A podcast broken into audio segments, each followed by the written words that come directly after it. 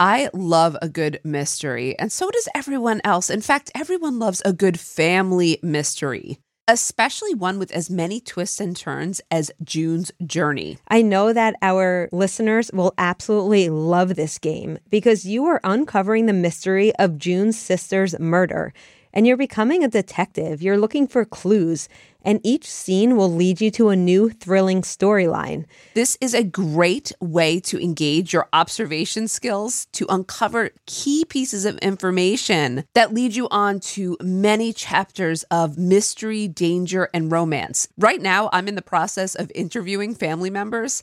And this is bringing me back, just so you know, to my days in law enforcement. And I'm having such a blast with it because it is so much more lighthearted, but it also has the mystery of where will this take me? You can even chat and play with or against other players by joining a detective club.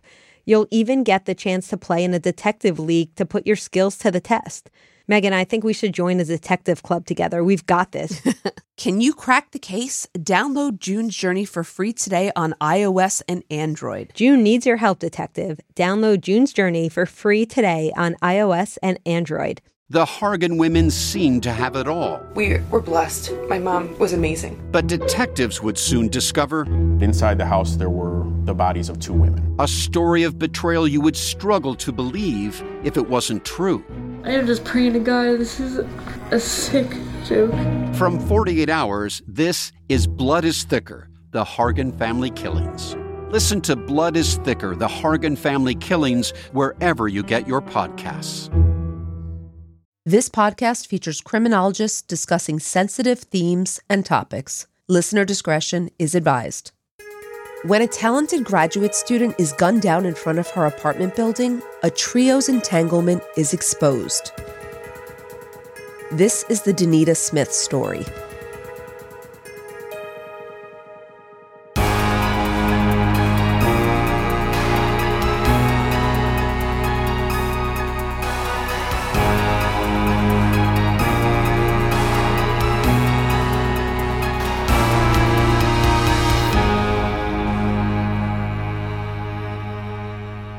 Amy, and happy almost Valentine's Day. No, you don't celebrate, do you? I was just about to ask you that, but before I did, on that very cynical note, Amy, I was going to say that I want to take this moment, this moment right here to tell you just how much I love you. And if we lived closer, I want you to know that I would bring you a bottle of wine and a delicious cookie for this holiday. I mean, we don't live that far. You're suggesting I should drive an hour and 45 minutes to bring you a bottle of wine and cookie. Okay, I'll get in the I car. am. I All am right. suggesting that. It's an excuse for us to hang out. That's actually true. I didn't even look at it that way. All right. Are you and Alan doing anything to celebrate Valentine's Day? Do you guys do anything? No, no, no, no. I mean, I might get my kids something, maybe, I don't know, like a box of candy or something. Do they do like Valentine's Day cards in school? They sure do. And do they do them for the whole class? Yes, but they make like little mailboxes still. I remember doing that in school. It was my most fun. It was so fun Yeah. to do that. They still do that, but now a lot of people go over the top and like instead of just a Valentine card, they give like pretty much like a goodie bag of stuff. Oh, see, that just takes it a step too far. I agree. I agree. Not my kids. They just give like an animal pun type of card and uh that's it. That's cute. I like that. James and I will probably cuddle over a good movie. And I know that I, I can bet that he's going to make me some chocolate lava cake, which is my favorite and which he just learned to make for me because I love it so much. Oh, that's really nice. I know this is, we're keeping romance alive in this household. Clearly. Well, for those of you who do celebrate, enjoy the holiday. And for those of you who do not, just enjoy the day and enjoy our episode.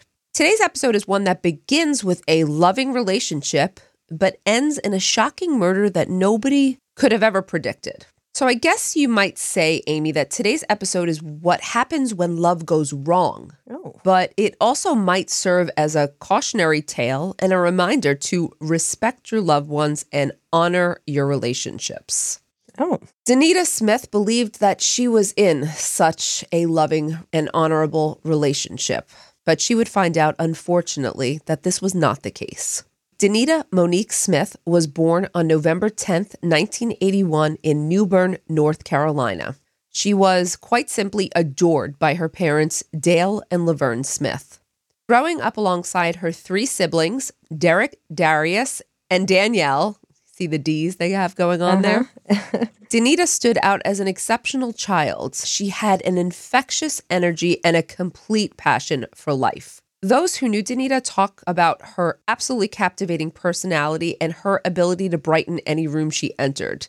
So of course, as we always do, I looked up at, you know, the pictures and she did have one of those smiles and you could just see it in the picture that she radiates happy and joy and, and full of life. I could tell. Oh, kind of like me. Oh, sure. That's what you radiate in all the pictures we take. now, Denita, who was a remarkable student, garnered the praise of her teachers because of her dedication and really her commitment to her studies. She was a serious student. After graduating from high school with honors, Denita went to North Carolina Central University, where she pursued a major in English. However, during her time at the university, Denita discovered her true passion, and that was photojournalism. It was said that the ability of images to tell, you know, powerful stories and narratives and stir emotions just fascinated Denita. So, with the same determination that she put towards her studies and everything else she did, Denita pursued her newfound calling and earned a reputation for her beautiful photography. Now, Denita possessed these great, wonderful skills as a photojournalist, but she also had an unwavering commitment to really trying to affect change in her community. Now, what I mean by this is that Denita devoted time to volunteering at several nearby charitable organizations, and she actively participated in a number of community outreach initiatives. Wow. She sounds like a great person. She she really was a great person, Amy. I'm glad you said that. She was not only a great person, just really a wonderful role model for her peers and for her community. Then there was her personal life. Her engagement to a man named Jermier Stroud, a young police officer from Greensboro, North Carolina, really brought her a strong sense of happiness and fulfillment all round. At this point, Denita thought she had it all. Mm-hmm.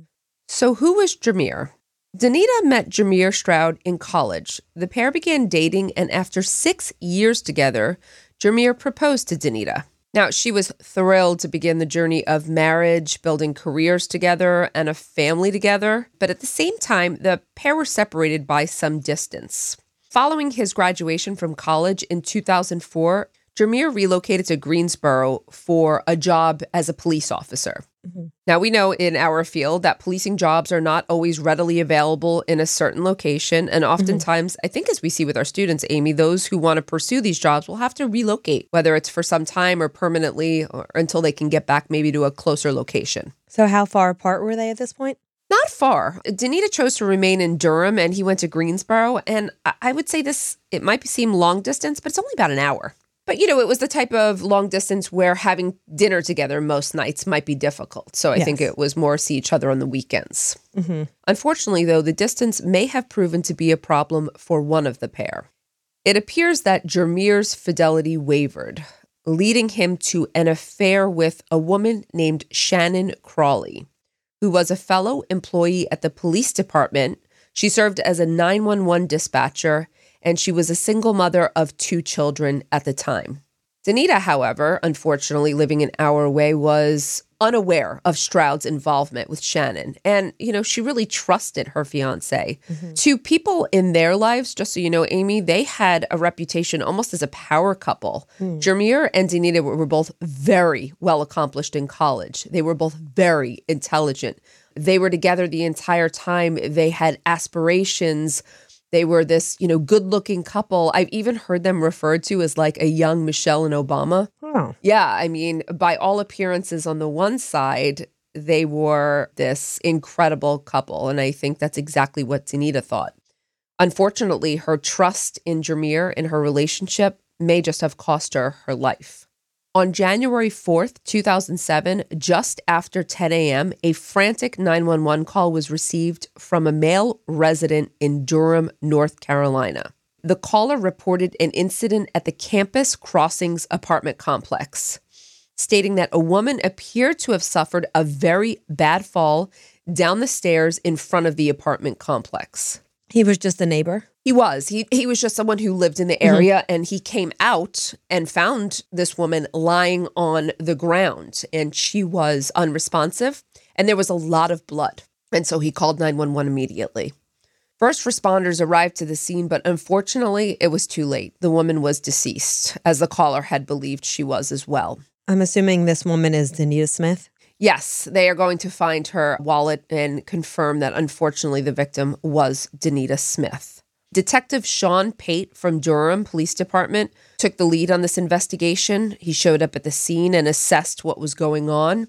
He observed that, at first, by the way, let me just point out that it looked like a fall. And when he first glanced around, he could see her personal belongings, including keys, purse, and wallet, scattered around her, as if someone had fallen and their belongings had just fallen with them. I'm sorry, what time of day was this? Was this early in the day? Sorry if you said It was. Okay. It was about 10 to 11 a.m. okay. As he was going through the items, notably there was still money in her wallet, and I think it was a, a significant amount. So it pretty quickly ruled out robbery as a motive. Not entirely, but it did not seem like a robbery. Were there surveillance cameras? If there were surveillance cameras, it did not mm-hmm. capture the events that happened here, Gotcha. unfortunately.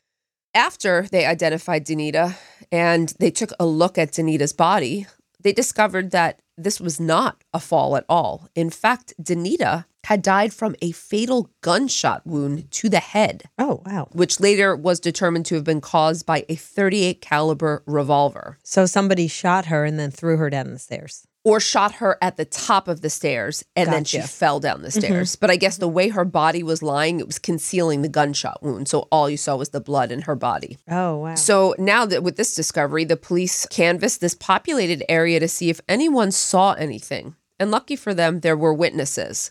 Now, I say populated, the apartment building was a campus related housing. So there were usually a lot of people around. But it was the holiday time. So there were less people than there normally would be. Mm-hmm. That being said, there were a couple of witnesses who told the police that they saw a woman fleeing the location around the time of the murder. More specifically, there was one key witness here, and he was the maintenance director for the complex. He told the police that he saw a woman, a tall woman, approximately five foot ten in height, a black woman with a fair complexion, who was departing the scene in a burgundy SUV. okay, so um, let me let me take a wild guess here. This is the woman in which her husband was having an affair. Her fiance. Well, we don't know that yet. I'm sorry, her fiance. Okay. Might not be a bad guess, though, I can tell you that. okay. And this maintenance man, though, not only saw this woman, but he spoke with her because while he was in his vehicle trying to approach the scene and figure out what was going on, he saw her leaving in her vehicle. And so he kind of stopped next to her window.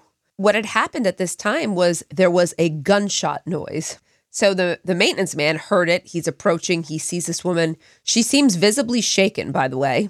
And he says, "You know, did you hear that gunshot wound?" And and she says, "Yes." Um, and she was very upset. And I believe he even directed her, like, maybe you want to meet me back at a certain place, and we can call the police. Regardless, she did appear to leave the scene.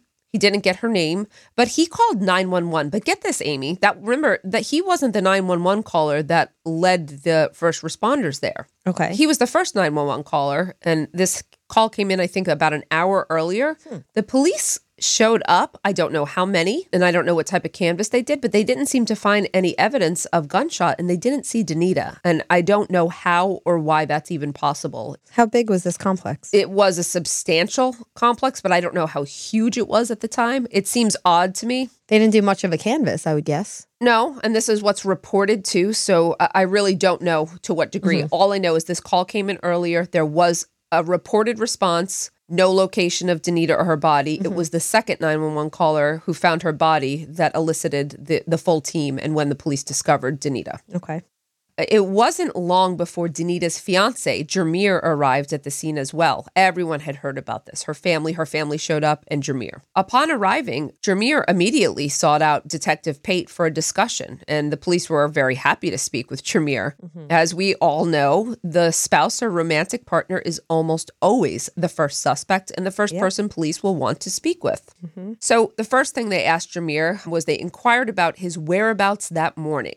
To which he replied that he was at home, still asleep, due to working late the previous night. Uh, and he says he was by himself. Correct. Oh, That's going to be tough. Yes, that is tough. It's not the strongest alibi, but for now, the police were just collecting information. This is very preliminary. So, Jameer got into his car to travel home after a while, I think to be with his family. I think he had spent some time with Denita's family as well. Um, you're not going to stay on the scene for that long.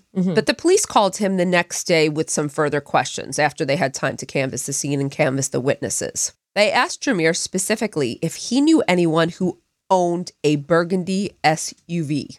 And a seemingly shocked Jameer promptly volunteered the name Shannon Crawley. Okay, so things are changing a bit for me. Sounds like he was not involved in this. Because initially I was thinking maybe there was some involvement with Jameer. You're gonna have to hold that judgment for later. Okay. You'll have to hold that, but it's it's good. You have good instincts right now. Did he tell police that he was having an affair? He did. Okay. At this point, he also got in his car and immediately returned to the Durham police station. Mm-hmm. He said he came in because he wanted to share everything he knew with the investigators. Okay. I don't think, just to be clear, if he wasn't involved, that he necessarily believed. Okay. I think he was very surprised to hear that it was possible that Shannon could be linked to the scene. Mm-hmm.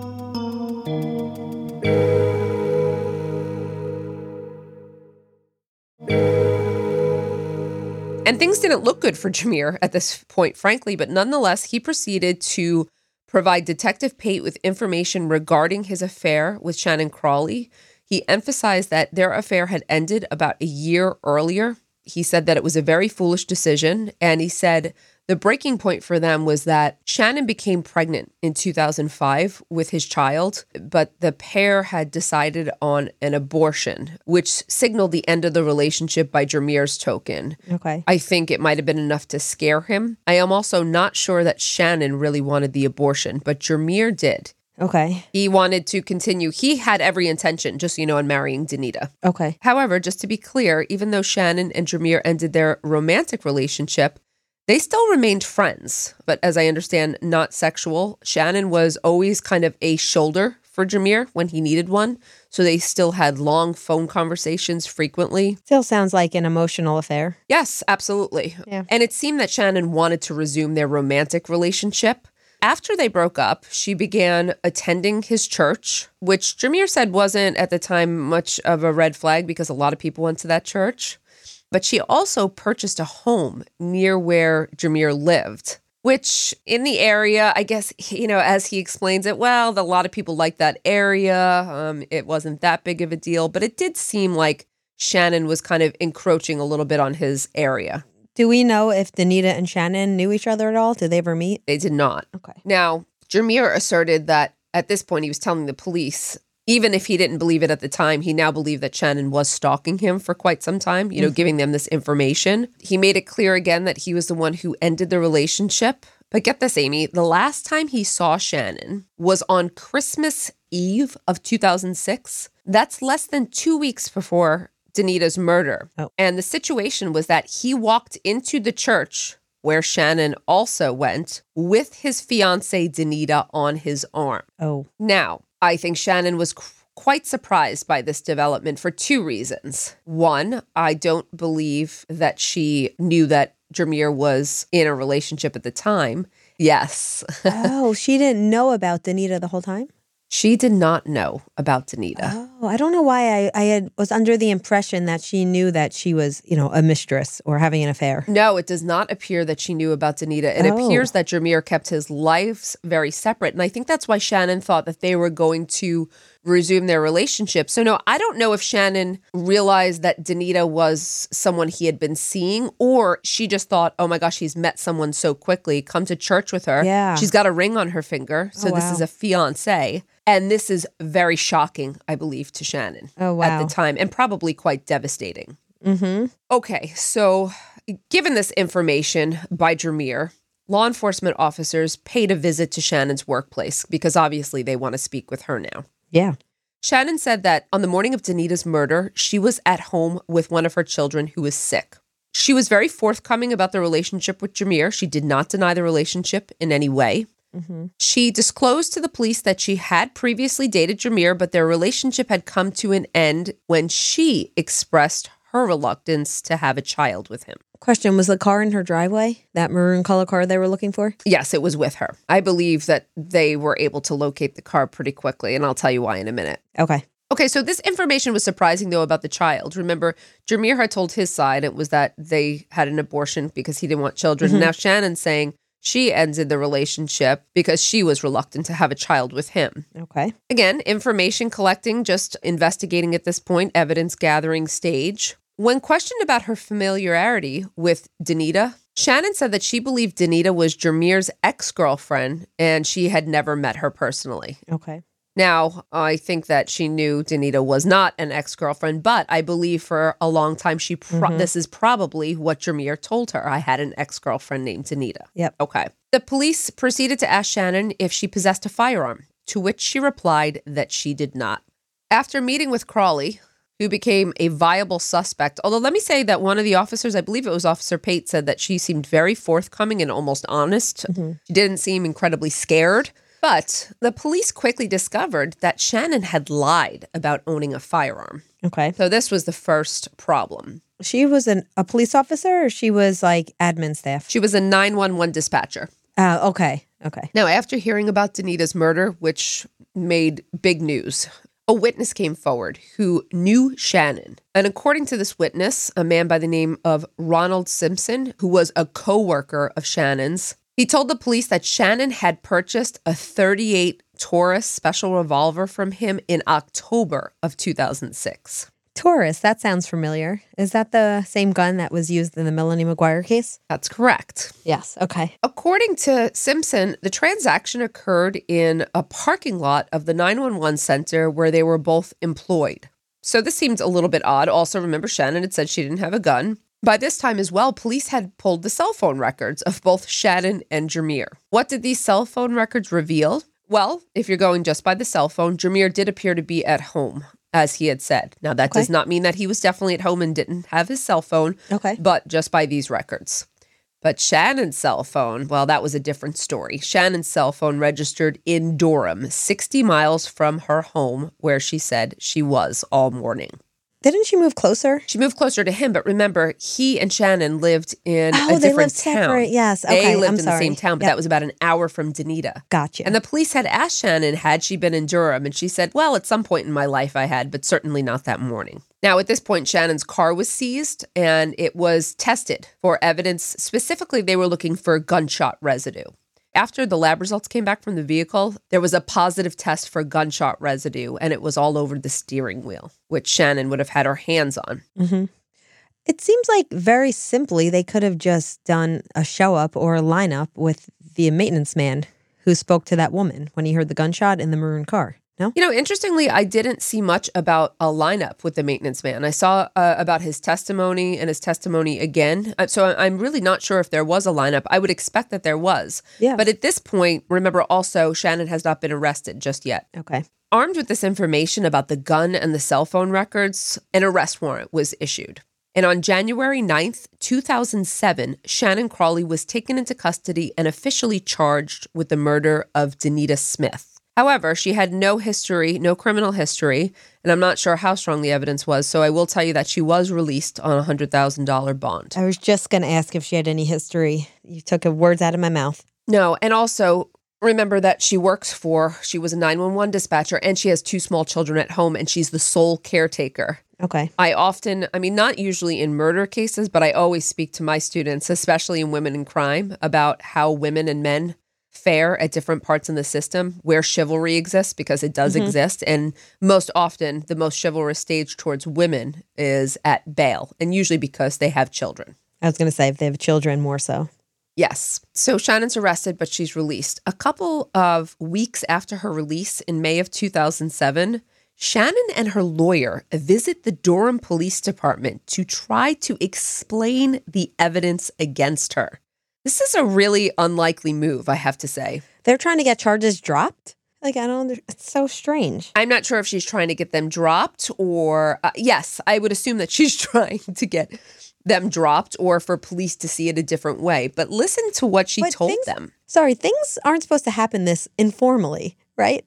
I well, mean, she's with her attorney. I know, but I'm I'm saying if it was No, that's what I said. This is a very odd yeah, move. I would say if anything, the attorney would maybe put in a motion to drop charges and then put the information in some sort of affidavit. It just seems like this is. I don't. You don't usually hear this. Am, am I right on that? Or they'd motion to meet with the attorney, the prosecuting attorney. So yeah, no, something, uh, right? It's an odd move. Okay. So listen to what they told. Listen to what she Okay. tells the police officer with her attorney present. She tells the police that Jameer was stalking her after their breakup. She said that he called her frequently. He came to her work a lot. And she was afraid because he was a police officer and he had a gun. And she says that was the reason her coworker offered her a gun because he knew that Jameer was around a lot and that he seemed to be stalking Shannon and he was afraid for her. She said that she regretted this purchase, though, immediately. And so she got rid of the weapon, throwing it away shortly after she got it. She told a whopper of a story, too, about what really happened on the morning of Denita's death. Are you ready for this? Oh, I'm excited. Let's hear it. Okay. She said that Jameer showed up at her home with a gun, with his gun, and forced her into her vehicle. Okay. She reported that on the day of the murder, after forcing her into her vehicle, Jameer then forced her to drive to an apartment complex, one that she did not know, and mm-hmm. this would be Denita's, where he proceeded to take away her keys and phone while he got out of the vehicle. She stated that she waited in the car for a significant period of time until she heard Jameer involved in a loud verbal argument with another woman. After waiting for a period of time and hearing this argument, Shannon said that she couldn't quite understand what was happening or hear the argument, so she got out of the car to find out what was going on. During this time where she gets out, she hears the sound of a gunshot and observes Jameer quickly running towards the vehicle. In a state of urgency, Jameer directs Shannon to drive while he conceals himself in the back seat on the ground, on the floor. Now, remember, she was leaving quickly. She was on foot. Mm-hmm. People saw her. Then she gets in the car. Mm-hmm. She says this is when in her vehicle she passed by that maintenance man. And while Jameer urged her to speed away from the scene, she stopped at the urging of this maintenance man. I think he probably was like, stop, mm-hmm. put your, you know, put your window down. Yeah. But Shannon says that she stopped because she was hoping that he would recognize that she was in fear and distress. She said at this time, Jameer was in the back seat laying on the ground, but had his gun to her back. Oh, come on. And this was her story. And the reason she didn't come forward was because Jameer was violent and threatened her and threatened her family. Okay, so how do you explain the gunpowder residue on the steering wheel? She said at some point later on that when Jameer jumped in the car with her, he did touch the wheel or he was in the front seat and then jumped into the back seat, grabbing her Okay. or grabbing the wheel. All right, so then there must be a ton of DNA to support this in her car of Jameer. I mean, however, that being said, it wouldn't be really odd if Jameer's DNA was in her car because the two had a relationship for a long time. Yeah, true. But they hadn't for a while, right? They were They friends, apparently- really good friends. Okay, but they gotcha. So I don't know that DNA was is going to be the smoking gun we think it would be in this case. However, Either way, I'm I think this story sounds outrageous. to some it sounds outrageous. To others, they were asking, was Jameer the real perpetrator in setting Shannon up? I think the police, it took them a very long time to investigate Jameer. I think they were very suspicious of him for quite some time. Now, they took this information back to Jameer, who refuted, adamantly refuted every allegation that Shannon made. Mm-hmm. And now, while on bond, just to let you know, Shannon had left, she received permission to leave for Charlotte, which was about 100 miles away. And this was so that she could live with her family. But according to Shannon, this did not deter Jameer from continually harassing her. In fact, Amy, she made a bombshell accusation in June of 2008. Is there any evidence that he's been harassing her? No, Okay. but here's her accusation. On June 20th, 2008, Shannon went to the emergency room, saying that she was walking her dog early in the morning when she encountered Jameer outside of her family's home and that he accosted her at knife point and sexually assaulted her for several hours. Okay. Ev- then there's got to be some evidence, no? Yeah, I mean, this is a strange claim and a strange twist, but let's look to the evidence. What did police find? Of course, police investigated immediately, but they were having trouble substantiating Shannon's claims. Um, they ran a sexual assault kit, which is common, and it came back negative for genital injuries and negative for semen. It appeared that Shannon had some other, maybe marks on her arm or other areas of her body, but in terms of the sexual assault, it, it came back negative. And there was no eyewitnesses or surveillance to corroborate Jameer being there? What did happen, in fact, was that police found surveillance that corroborated Jameer's story. He was nowhere near Shannon. I'm not surprised. He was in the town in which he resided, and it was impossible for him to have been there. So, with the negative exam coming back and with his rock solid alibi, the police declared that Shannon was lying. They did not believe her claims and believed this was a false claim of sexual assault. She's making things worse for herself. I don't know how she doesn't realize that. I think so as well. I agree. Now, after this, about a year and a half passes with Shannon out on bond, but finally the time had arrived for the courtroom. So Shannon was proceeding to trial. And on February 8th, 2010, Shannon's trial commenced with a classic he said, she said scenario that unfolded. The prosecution claimed that Shannon was obsessed with Jameer and having him, and that Denita was the one obstacle in her way. Whereas the defense contended that Jameer was the real perpetrator and the one responsible for the murder. Although Jameer's motive is unclear. Did he want to get rid of Denita for Shannon? Was he looking to get rid of Denita and frame Shannon? The motive was not crystal clear here. Did Shannon, because Shannon is pointing the finger at Jameer. Yes. Correct? Yes. Now, does she claim there's a certain motivation? No, she did not. No, she claimed okay. that she did not Okay. know why Jameer had done Gotcha. this. Just that he was Okay. violent. And I think it was mm-hmm. suggested that he wanted to get rid of Denita.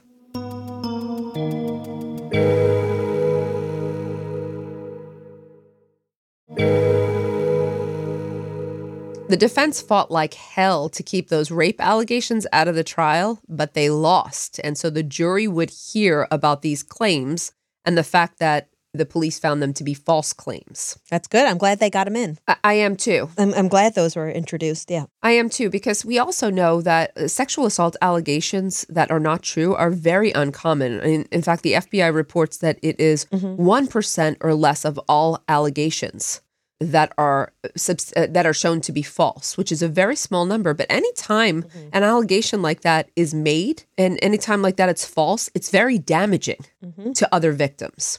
So I am glad that they got that in. Jameer became the state's star witness, telling the jury about his relationship with Shannon and her actions following the breakup. Now, Jameer does appear credible. He's well spoken, but unfortunately, when the defense comes up, it's not a good look for Jameer. He has lied to both, he's been deceiving both Shannon and Denita the entire time. So his credibility wasn't great in terms of being a liar in that regard. Yeah, but just because you're a cheater and you know you may not be honest, obviously that doesn't make you capable of murder. But I, Oh. I understand how this No, I doesn't look good for 100% him. agree with you, but it's the credibility issue of aren't Mm-hmm. you a person who who has lied for many times, you know, and would you be a person who might lie again? Yeah. The jury heard from the man who sold Shannon the gun, and though the murder weapon had never been recovered, a bullet fragment from Denita's body appeared to have come from the exact gun Shannon had purchased from her friend. So they were able to match the fragment to the type of gun. I'm sorry. What do you mean by appeared to have? Don't we have better ballistic technology? Or Well, the bullet fragment was shot from the same gun, but you can't link it to the exact gun without the mur- the murder weapon was never retrieved. gotcha. Okay, thanks for clarifying. Sure. Um, so things were not looking great, but now what would Shannon do? Would Shannon take the stand? What do you think? I think she will not. Well, you would be wrong. Really? Yes. Very surprising move here. Shannon took the stand and she told the exact story she had previously told the police that Jameer had forced her to come with him while he killed Denita, that she was an unwitting accomplice. And let me tell you, Shannon was pretty convincing on the stand. She, again, she was solid. She was stoic, well spoken. Mm-hmm. She didn't cave, but things were going well until the prosecution confronted her with the tapes. Tapes. What tapes? Aha. Well, the ones that Shannon had recorded of her conversations on the phone with Jameer in attempts to get Jameer to confess. So this is after the murder of Denita. Hmm. She provided them to her defense, but they chose not to use them. So keep that in mind. The prosecution played these tapes. During one of the conversations on tape, Jameer inquires, Who have you been talking to? On the recording, Shannon firmly denies speaking to anyone, but Jameer insists that he's aware she's opened her mouth. Meanwhile, Jameer threatens Shannon, cautioning her that if she persists in speaking to anyone about what she saw that day, he would find her. Shannon says on one of the tapes, quote, What, you'll even kill me? Jameer's chilling response, quote, You know I won't hesitate to repeat it. What? Okay, but Amy, Yes, please. remember I said the defense didn't use these, the prosecution is using these tapes. And after Jameer's testimony, these tapes seemed pretty silly because the whole courtroom, including the jury, had listened to Jameer's voice for quite some okay, time. this is ridiculous. Okay. You know where this is going, right? I'm shocked at where this is going, but yes, I do. The prosecution was very, very um, smart about emphasizing the distinctiveness of Jameer's voice and the depth of his voice. He had a deep voice. But if you listen to the tapes, the male on the tape sounded unusually high pitched. Jeez. And it wasn't just uh, law enforcement. I believe even one of Denita's friends or family members testified that the tapes did not sound legitimate as well and, and noticed a voice in or a difference. They got people to testify that that did not sound like Jameer's voice. She's just going to any length at this point. Yeah, and the insinuation here was that Shannon had hired someone to impersonate Jameer in a deliberate attempt to frame him. Unfortunately, the allegation of sexual assault, the frame job, you know, these tapes, they backfired on Shannon in court. There was no evidence, Amy, to suggest that Jameer was involved, rather that he was just guilty of very bad judgment and behavior mm-hmm. before Denita's murder. In the end, Shannon Crawley was found guilty of the murder of Denita and was sentenced to life in prison without the possibility of parole. You just love these love triangles. How many? We have to go back over the years and see how many you've done. This case was suggested by a number of listeners. I just want to say It's a very interesting case. it is. So, where does the case stand today? What happened to the players involved?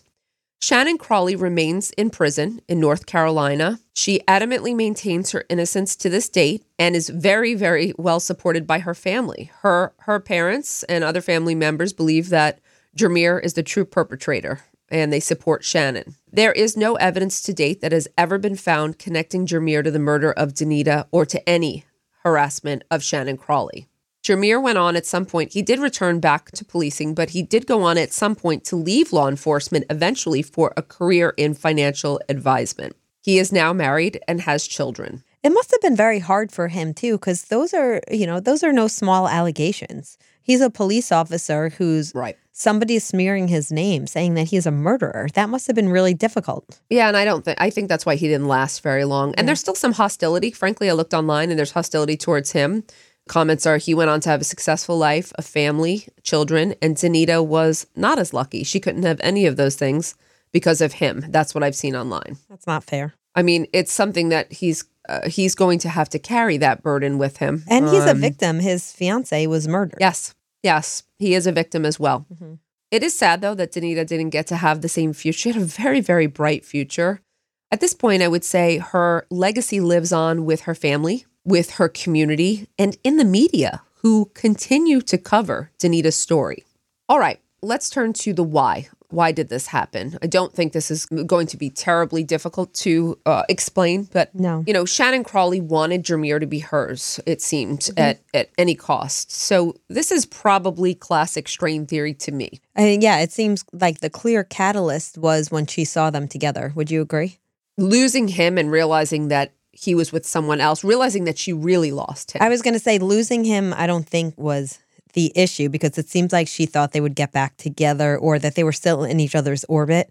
I think it's when she saw him with another woman and Absolutely. yeah, I but I for me I think that's when she realized she had lost him. correct. Yes. Yes. So for me, this fits with general strain theory, mm-hmm. which we talk about frequently, but I'm not sure if we've, it's been a while since we've kind of covered what the strain inducers are. So, general strain theory, as the way I understand it and teach it, proposes that there are three primary strain inducers in life that will cause someone to react in a way that is criminal. If they lack the proper coping mechanisms, correct? That's correct. Because we all experience these strains, right? It's just a matter of how you deal with them. That's correct. Yes. If you do not have appropriate coping mechanisms to deal with this, mm-hmm. the first one is the failure to achieve one's goals. And this is major life goals. So this shouldn't be, you know, today I didn't get to the post office and that was my goal. These are major life goals the failure to have a family, the failure of career. Mm-hmm. So these are significant life events.